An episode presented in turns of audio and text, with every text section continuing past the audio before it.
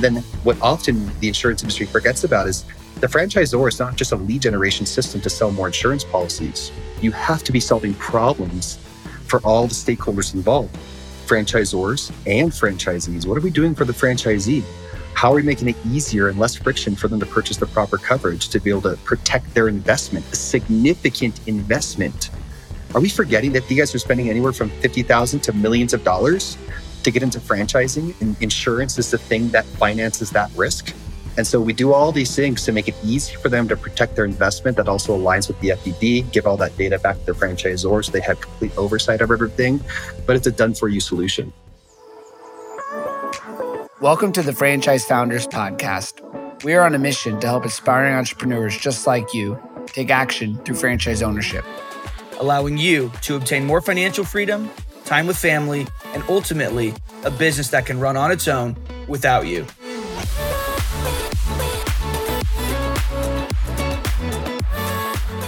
All right. Welcome to the Franchise Founders podcast. Really excited about our guest, Wade Millward, here today. How you doing, Wade? I'm good. Thanks for having me, guys. Appreciate it. Excited to have you on. Quick introduction about Wade. So Wade and I met at, I think, a springboard or maybe before that, actually. We talked through LinkedIn and connected and got on a call. Yeah. Right? I forget. Why did we originally get on a phone call? Do you remember? because we're in franchising and franchising people just want to connect and network. That's it. Yeah. well, you're the king. You're the king. That's got to be one of your superpowers. You got into this space and partnered with some of the elite right away.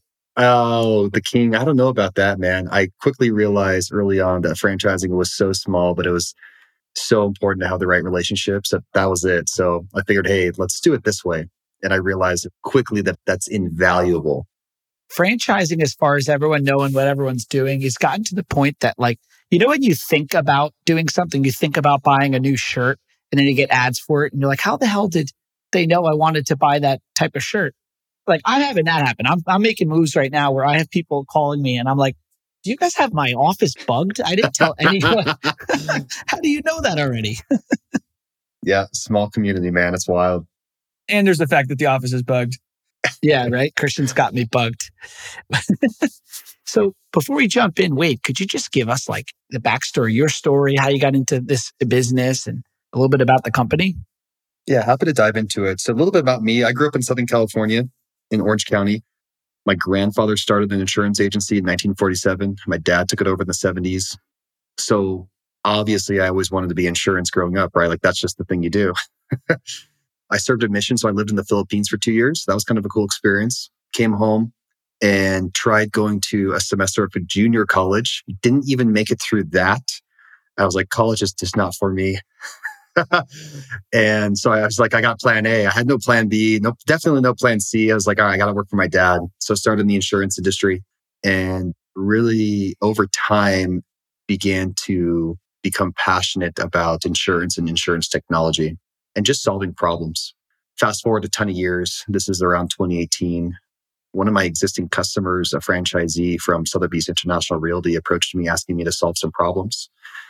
And it had to do with insurance, certificates of insurance and leveraging their buying power. They were a large franchisee, the number two in the entire country with 600 brokers. I got to work, created something that I thought was pretty interesting, got in front of her. She was ecstatic about it. In fact, she was so excited about it that she helped me iterate the pitch deck. She got me in front of the president of the franchise. Mind you, she called me out of the blue on Halloween Day 2018 when I was wearing an inflatable unicorn costume. So this is kind of pre, you know, webcam stuff for some reason. It wasn't like I didn't have one yet. She calls me up. She goes, Wade, we're hopping on a call with the president in six minutes. You're ready. And I was like, uh, yes, Heidi, I will do that. Thank you. Hopped on a call, didn't know what I was doing, went through the presentation, talk, talk, talk, talk, talk, didn't ask any questions, right? It was just a hot mess, terrible. At the end of that conversation, I was pretty jazzed about it. And I was like, oh my gosh, did I just pitch a president of 900 locations on Halloween day wearing an inflatable unicorn costume? 100%. And the guy was like, Hey, yeah, this is really interesting. Thank you so much. And I didn't know what to do at that time. so I was like, Oh, thanks. Hang up the phone, okay, what do I do next? Like I had nothing. It was just a concept. And I'm like, there's got to be something here. So I start doing some market research. And lo and behold, my brother here in Utah knows this guy by the name of Scott Abbott. I didn't know who Scott Abbott was, guys. So they do an email or text introduction. I get in front of Scott Abbott. For anyone listening, Scott Abbott is probably the most successful home service entrepreneur, franchisor, one of the most successful, right? Yeah. Just for context. And one of the most fun. His lake cabin up in Canada is just unbelievable. I went there back in August. It was super cool. He's the best, dude. He's the absolute best. So I don't know who Scott Abbott was. Not only successful, fun, but also well known. And he has a good reputation. So it's like the guy's stacked. Let's not talk about Scott anymore. I don't want him to hear this and just like, you know, he gets all. so, anyways, I get introduced to Scott Abbott. Scott is uh, very successful for himself. He doesn't talk about it very often, to be honest. He's, he's pretty humble about that. But uh, I'll never forget it. He's like, yeah, we got to go to this pizza place in Spanish Fork. And I can't remember what it's called some hole in the wall pizza place and he loves these noodles that he gets there because he's celiac. So he gets these noodles and we're eating and I'm just asking a bunch of questions, right? An age old saying of ask for feedback and you get money and ask for money, you get feedback is really quite true. I'm going through my presentation, just asking a lot of questions and I'll never forget. He just stops me right in the middle of a sentence and he asked me, how much is this going to cost? And at the time I had not thought about it. I had no idea and being a first time founder and never really understanding how much technology is going to cost, I was just like, I don't know, Scott. Like, I don't have a number in my mind. He's like, wait, how much is this going to cost to build? And so I come up with a number and anybody that has built technology, please laugh. I said 50,000 bucks. And uh, so, so, so looking back, I'm like, oh my gosh, I should have asked for a lot more. so we keep talking and I'm like, well, why? If anybody's heard him talk about this kind of stuff, he has talked about it before at conferences. And he's like, look, I'm a franchisor. I'm growing five star painting. I have 150 franchisees. And we're trying to manage insurance compliance for every single franchisee. We're using paper. We're updating spreadsheets. We're putting in all the information. And what happened, Wade, was one of the franchisees didn't have the right coverage. It ended up canceling. I had no idea. Nobody never notified me, didn't get anything in the mail, didn't receive an email, nothing. Franchisees, a subcontractor or employee goes up on a ladder, falls off, and becomes a paraplegic. Franchisee doesn't have the right coverage to pay for the medical expenses. So the franchisee gets sued. He goes BK. That person and that family comes after the franchisor. He goes, I'm on the hook now because I'm the franchisor. I'm the one with the deep pockets, right? So he gets on the hook. I guess I won't say the numbers, but he was in litigation for years and ended up having to settle for quite a bit of money.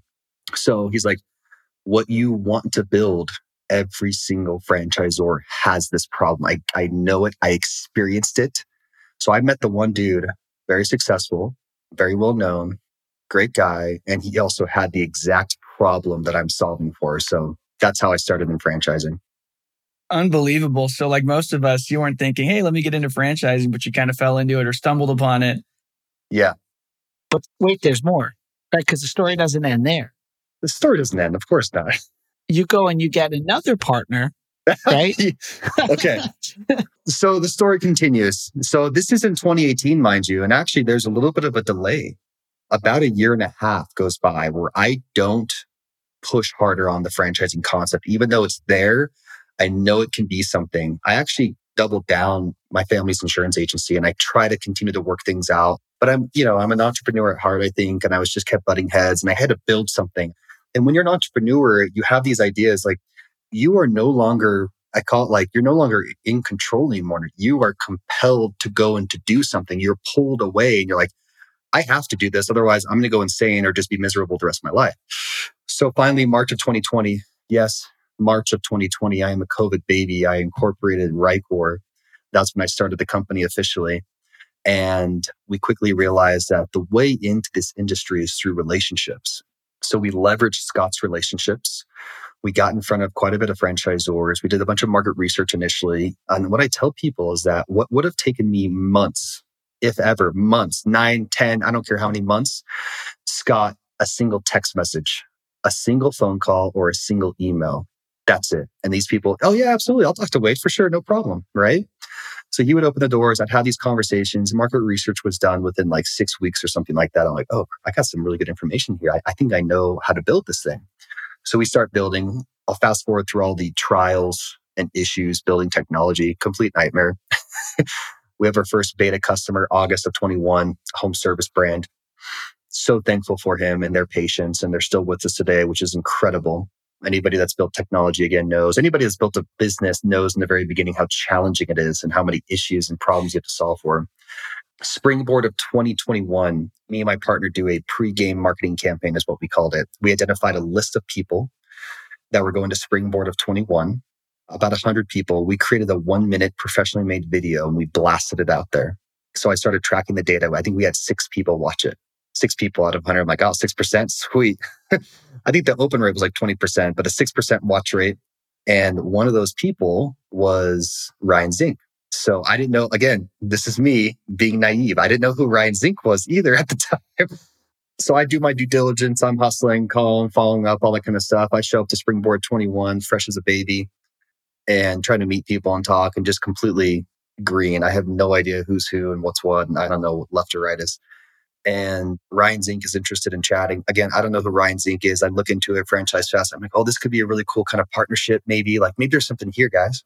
And Ryan Zink, we finally meet the last day of Springboard, 30 minutes before the Uber guy arrives we sit down and we just start talking. I'm just, I'm getting real amped, right? Really, really hyped up. I start talking, telling him this idea and what we're doing, how we're building a go to market strategy. And he's just listening. Coolest guy, right? And I thought maybe this is like a kind of a referral partnership. And at the time, Ben Fox was sitting next to me from ProNexus for five star. And after I talked with Ryan Zink, I lean over to Ben. I'm like, Ben, if I can get that guy, I think we're going to do something pretty exciting here. So we keep talking. And sure enough, Ryan didn't want to be a referral partner. He wanted to be an investor in the company. And I attribute that. People ask me, how'd you get Ryan Zink? I'm like, I don't think I got Ryan Zink. Ryan Zink already had the idea to do insurance in franchising. It was perfect timing. But again, if I didn't take the action, he would have never known. I would have never met him and this would have never happened. So then I get hooked up with Ryan Zink. Ryan Zink ends up investing and he starts opening up doors like you could not believe, which was absolutely incredible. So, yeah, it's going. It's moving pretty fast now. Lots of exciting stuff. That's awesome. I think to what you said about you didn't get Ryan Zink, the business was a great product that brought him in. I was at the Emerging Franchisor Conference this past week in Nashville, and Michael Browning Jr., Unleash Brands, was speaking. Man, he gets you pumped up. But anyway, he was talking about businesses are not sold, they're bought meaning like you're not going to build a business and then like fast talk your way into selling it to PE, right? It's a great business. Buyers are coming to buy it. You're not selling it. Great business for bought. And he was talking about if you're focusing on building a great product and then the buyers will come automatically. So for you, you've built a great solution and the investors have come yeah. naturally to that.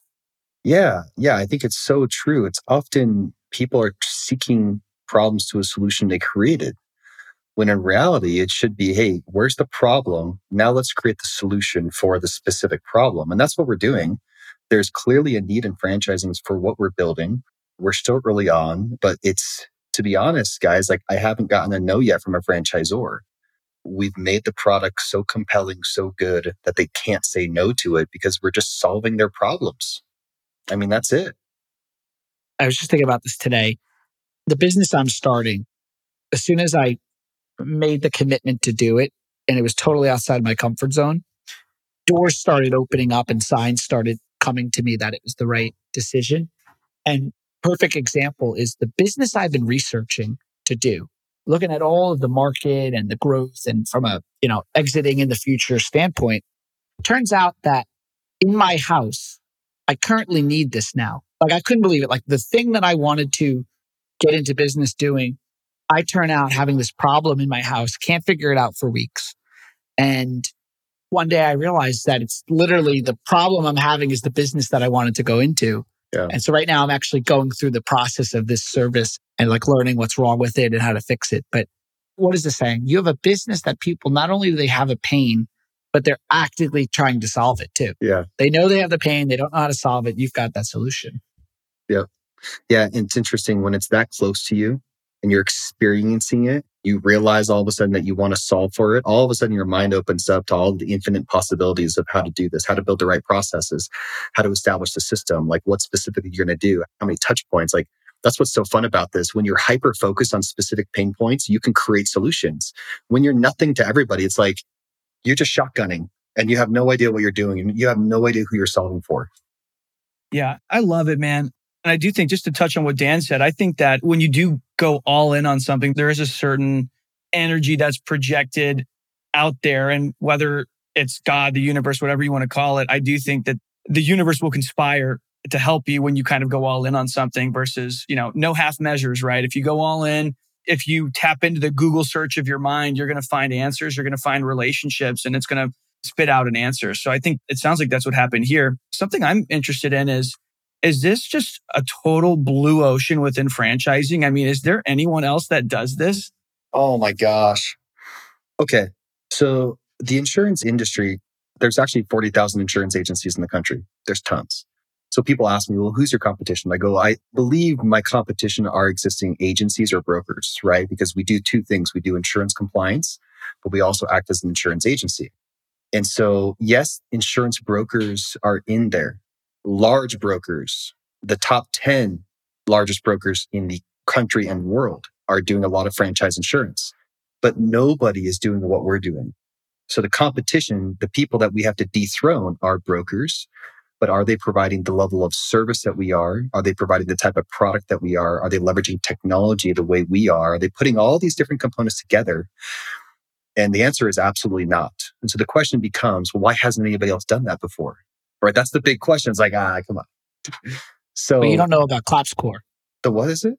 I didn't tell you about ClapScore. No, I haven't heard ClapScore. yeah, he just built the company. Is that what he did? Nick Lopez with Line Painting. He's a really good friend of mine, and he's been giving me all kinds of pointers for months. And I was with him recently, and I was like, "Yeah, like I'm really excited about starting my new business, my painting business." Your business? And he's like, "I'm sorry, what?" And I'm like, "Yeah, high end residential home painting business." yeah, what do you mean? It's lemon painting. I love it. I love it.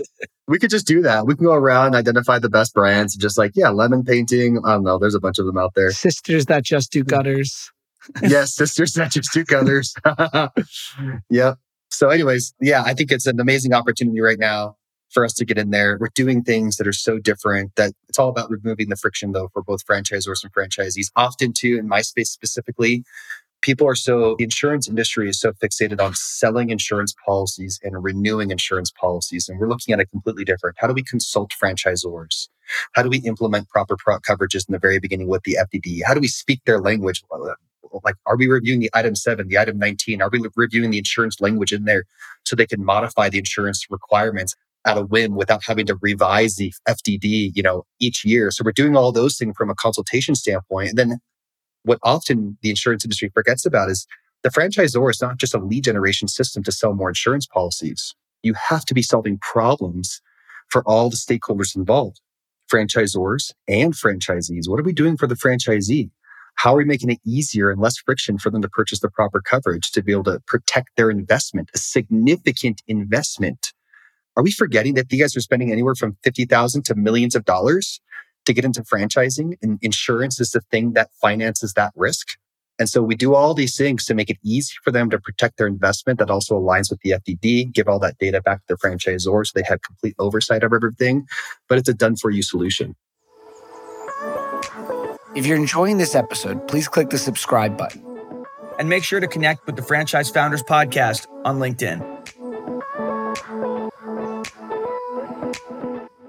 It's funny because I think it was last Wednesday, I was out with a guy that I, I've known for a while, but catching up with him, and he's started a business in the commercial insurance space. And we were talking about the same thing where it's definitely different from what you were doing by leaps and bounds, but it's not ClapScore. It may have been, but just kidding. but we were talking about, I mean, it is an industry that is incredibly old school. I don't think that most yeah. of them really leverage technology like what you guys are doing, you are solving a real issue, which I think is fantastic. And you're right, a lot of it is just focused on selling. Because a lot of the time with a lot of insurance agencies, a lot of it is where it's the broker is the person doing the selling and the client servicing. And it's very, very difficult to do both. Yes. And they're thinking, okay, well, does client servicing really pay me money? Not necessarily. I mean, long term, it does, obviously, but you do need to get out there, sell policies, focus on renewals. And so a lot of the client servicing really gets left by the wayside because they're in business development mode 100% of the time.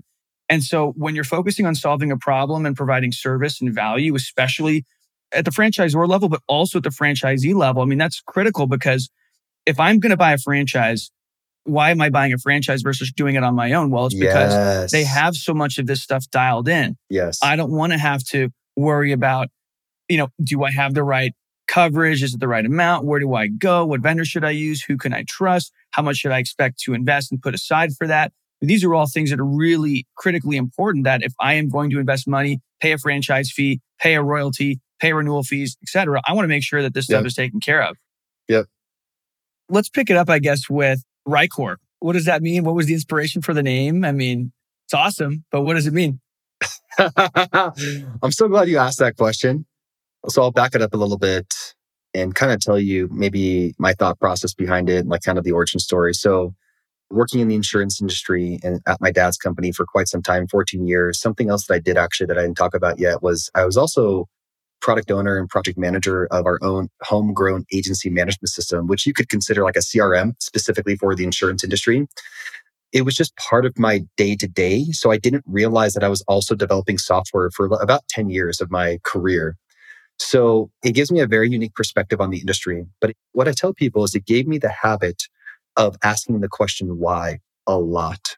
Why this? Why not that? Why can't it be this way? Why can't it be that way? Right? I'm constantly asked everything that's that's kind of annoying now because everything I see, I'm like, why don't we just do it this way? Like, you know, like I just I have no shame. so I loved creating and innovating and trying to do things that improve the customer experience. I'm a huge, huge on improving the customer experience for the end customer, which we call the insured, a person purchasing insurance.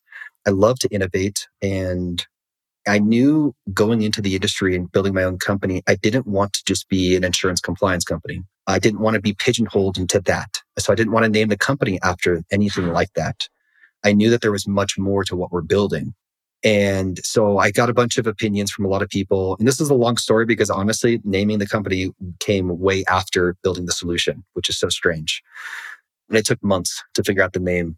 And we went around from like Instify and, you know, at a glance, Veriglance, or whatever you name it, a bunch of stuff like that. I'm like, no, it doesn't feel right. And I landed on Rikor. I actually just made up the word. If you Google it, you'll find some company in Russia, and that's about it.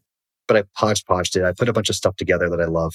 The R stands for relentless, and the I stands for innovation. Relentless innovation is first and foremost. The core stands for core technology. So if you want to put it all together, it's a mouthful, but relentlessly innovating core technology within the insurance ecosystem. So that's kind of the origin. I like that. That's really cool, man. You couldn't get anything like that out of me, no doubt. When I named Clapscore, I took your business and I put my last name in front of it. that was good. That was good. It It was stands uh, for Clapscore. my last name and then somebody else's company. Yeah. uh, Dan, well played, sir. Well played. So, so anyway, yeah, there's a lot of exciting things to do, man, within insurance. Absolutely, man. So, what kind of advice would you give to franchisors, franchisees regarding some of the most common errors or mistakes or pitfalls that they can fall into regarding insurance? Yeah, maybe I'll try to identify different buyer personas really quickly. We learned really fast the different types of buyer personas and when there's inflection points when they start experiencing the pain. It all has to come down to number of units. So zero to about 25 or 30 units, they're almost unaware of the problem unless they were a prior uh, franchisor. 30 to about 75 units, they become aware of the problem, but they're not solving for it yet. 75 to about, uh, let's say 120 units, they're trying to solve it themselves through manual paper based processes. And about 125 plus, they're solving for it either in house or outsourcing it. So the problem, though, is consistent across the board for every single brand. Some of the things that we identify, let's just talk about the FDD for a moment, because that's the huge point of franchising. I kind of threw out a few things. First, setting very clear expectations for franchisees. We all know when you get a frustrated franchisee, it's just not good for anybody. The item seven is very interesting. Initial upfront expenses for a franchisee. And if you'll notice in there, often insurance is a line item in there, and it should be. we're in the home service space. Home service insurance costs a whole heck of a lot more than a lot of other industries. And so if that expectation isn't set very, very clear up front, well, then it's completely thrown out of whack. And so when we go to propose the proper coverage, guess what? They're going to push back to us. And they're also going to go and call you, the franchisor, and waste a lot of your time. And so it's very, very important that you set clear expectations and make sure that the estimated is a nice big fat range that they can't argue with. And you know what happens? They're happy and they're very content and they're okay with it. That's okay. We do the same thing with the item 19. If they have like some type of annual financial statement in there, we help them make sure it's in line. We do some estimated quotes first. The other big thing I kind of threw that out there earlier was just making sure that the proper language is in there. So what I mean by that is that a lot of the older FDDs I've realized or noticed, they have language in there that's very static. It doesn't allow them any flexibility, which is very problematic. Insurance is always evolving. Risk and exposure is always evolving. And so franchisors need the flexibility to require additional or new insurance requirements from existing franchisees that have been grandfathered into a five or 10 year contract. You got to do that. If you have to have language to modify or manipulate the operations manual, awesome. If you just put in some blanket statement saying, hey, we can modify the insurance requirements whenever we please and you guys got to follow it, have your attorney fix it. And then the insurance requirements. Oh my gosh, guys. I haven't seen a good one yet. And this is nothing against the attorneys and the franchisors putting this stuff together. They are doing the absolute best they can. Honestly, I blame the insurance brokers that are getting involved early on with the franchisors. They're not taking the time to review the FDD guys. They're just taking the franchisor's word for it because they want to sell a policy. And you know what happens when you sell policies? You're just selling, you're not doing the consultation, you're doing it wrong every single time. So we go in there and do a consultation, which is kind of a high friction point, right? Because we're telling them, hey, we got to revise everything in here. So first, we understand the operations of the business, make sure that we really get a clear idea of what's happening. And then we get the FDD, we do an analysis, 13 point checklist, review the insurance requirements. And then we go through every single line item and then we offer a bunch of suggestions up. And so that's where we found a ton of value. The franchisors love this process. What happens then is they typically accept it. We often get involved with their legal counsel, which I happily do. I think that's a great next step. And then we all come to alignment. Next is making sure that that culture is established within the franchise. It's much, much easier, guys, to steer a ship in the right direction when you're smaller and more nimble than when you're 100 units in. Trying to establish this later on is very difficult. The inertia that exists within a franchise with 100 plus units, you got to change the culture. So, lots of things that we're seeing as we dive deeper and deeper into franchising. Absolutely. Do it right the first time. Do it right the first time, 100%. And so that's where we can help out. We do enjoy working with emerging brands. We are becoming more and more selective just because of the amount of demand that's happening with number of franchises asking for us to do all their stuff. But happy to help emerging brands and just really get them on the right track. You know, like this is such a critical component. Also, something I want to throw out there too. Dan mentioned this kind of briefly earlier. It was just like exit strategy having the end in mind. Well, guess what, guys? Private equity looks at compliance and insurance is part of compliance. And if your insurance isn't up to snuff and you're not doing everything you can to possibly to mitigate risk and to create some type of firewall between franchisee and franchisor, you're going to get less valuation for your company. So this is actually plays into your exit strategy. It's really interesting makes a ton of sense. Risk mitigation and protecting the investment. That's what private equity yes cares about, yes. obviously, and for good reason. I would too. Yep, absolutely. So I guess I have two questions. Question one, who's your ideal franchisor? You know, if someone's listening, we got a lot of franchise founders listening on this. You know, what would be your perfect client? I guess let's start there and then I'll go to my second question. Yeah. I think our ideal customer is evolving over time we started with the, you know, brands that had about 20 locations, 30 locations. That was working out quite well.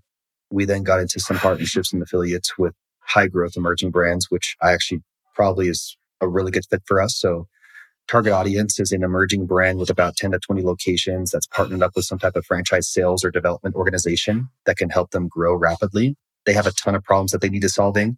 We help scale them safely we're now getting into larger brands and platforms. So now we're getting into platforms, which is really a fascinating space for us because we can attack it from the very, very top point and then push it down to all the franchises. And these guys have the exact same problem. Won't name names, but we're really excited about some future relationships that we've recently established with some good sized platforms. And we're excited about the interesting opportunities there with existing franchisees and how do we solve these problems? How do we align our mutual goals, which is insurance compliance and franchisors want to generate rebates, right? Want, want to generate additional revenue stream. Well, we have the ability to help them do that through insurance, which is really, really interesting and very unique. We're also leveraging a lot of technology that will help us offer franchisees the exact coverage they need in real time that meet all FDD requirements and they're able to accept online. So we're going down that path and we're able to collect real time data through franchisor specific systems. We have a lot of integrations going on, which we're really excited about. I'm like going off in a tangent though, Dan. I answered your question and then I stopped and I'm not talking about other stuff now. I'll stop there. Go.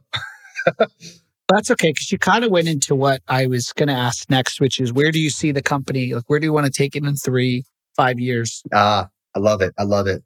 We want to be the future of franchising insurance. Like Rikor, I see it becoming the standard. Like, oh, you're not using Rikor yet. I want somebody to say that eventually.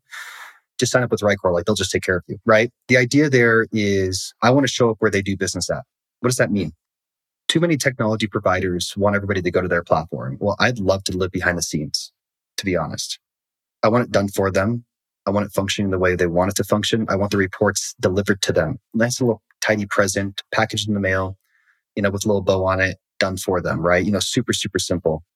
I want to be in every single franchise management system. I want to be in every field operating system. I want to be in every franchising specific CRM. I want franchisors to be able to activate our solution within a franchise management system. I want our KPIs to be on their dashboard inside of their system so they don't have to go anywhere. I want a franchisee to be able to purchase the proper coverage within their CRM. They don't have to go anywhere. Exactly what they need without entering any type of data. So this is where we're headed. We're really excited about it. Where do investors send checks?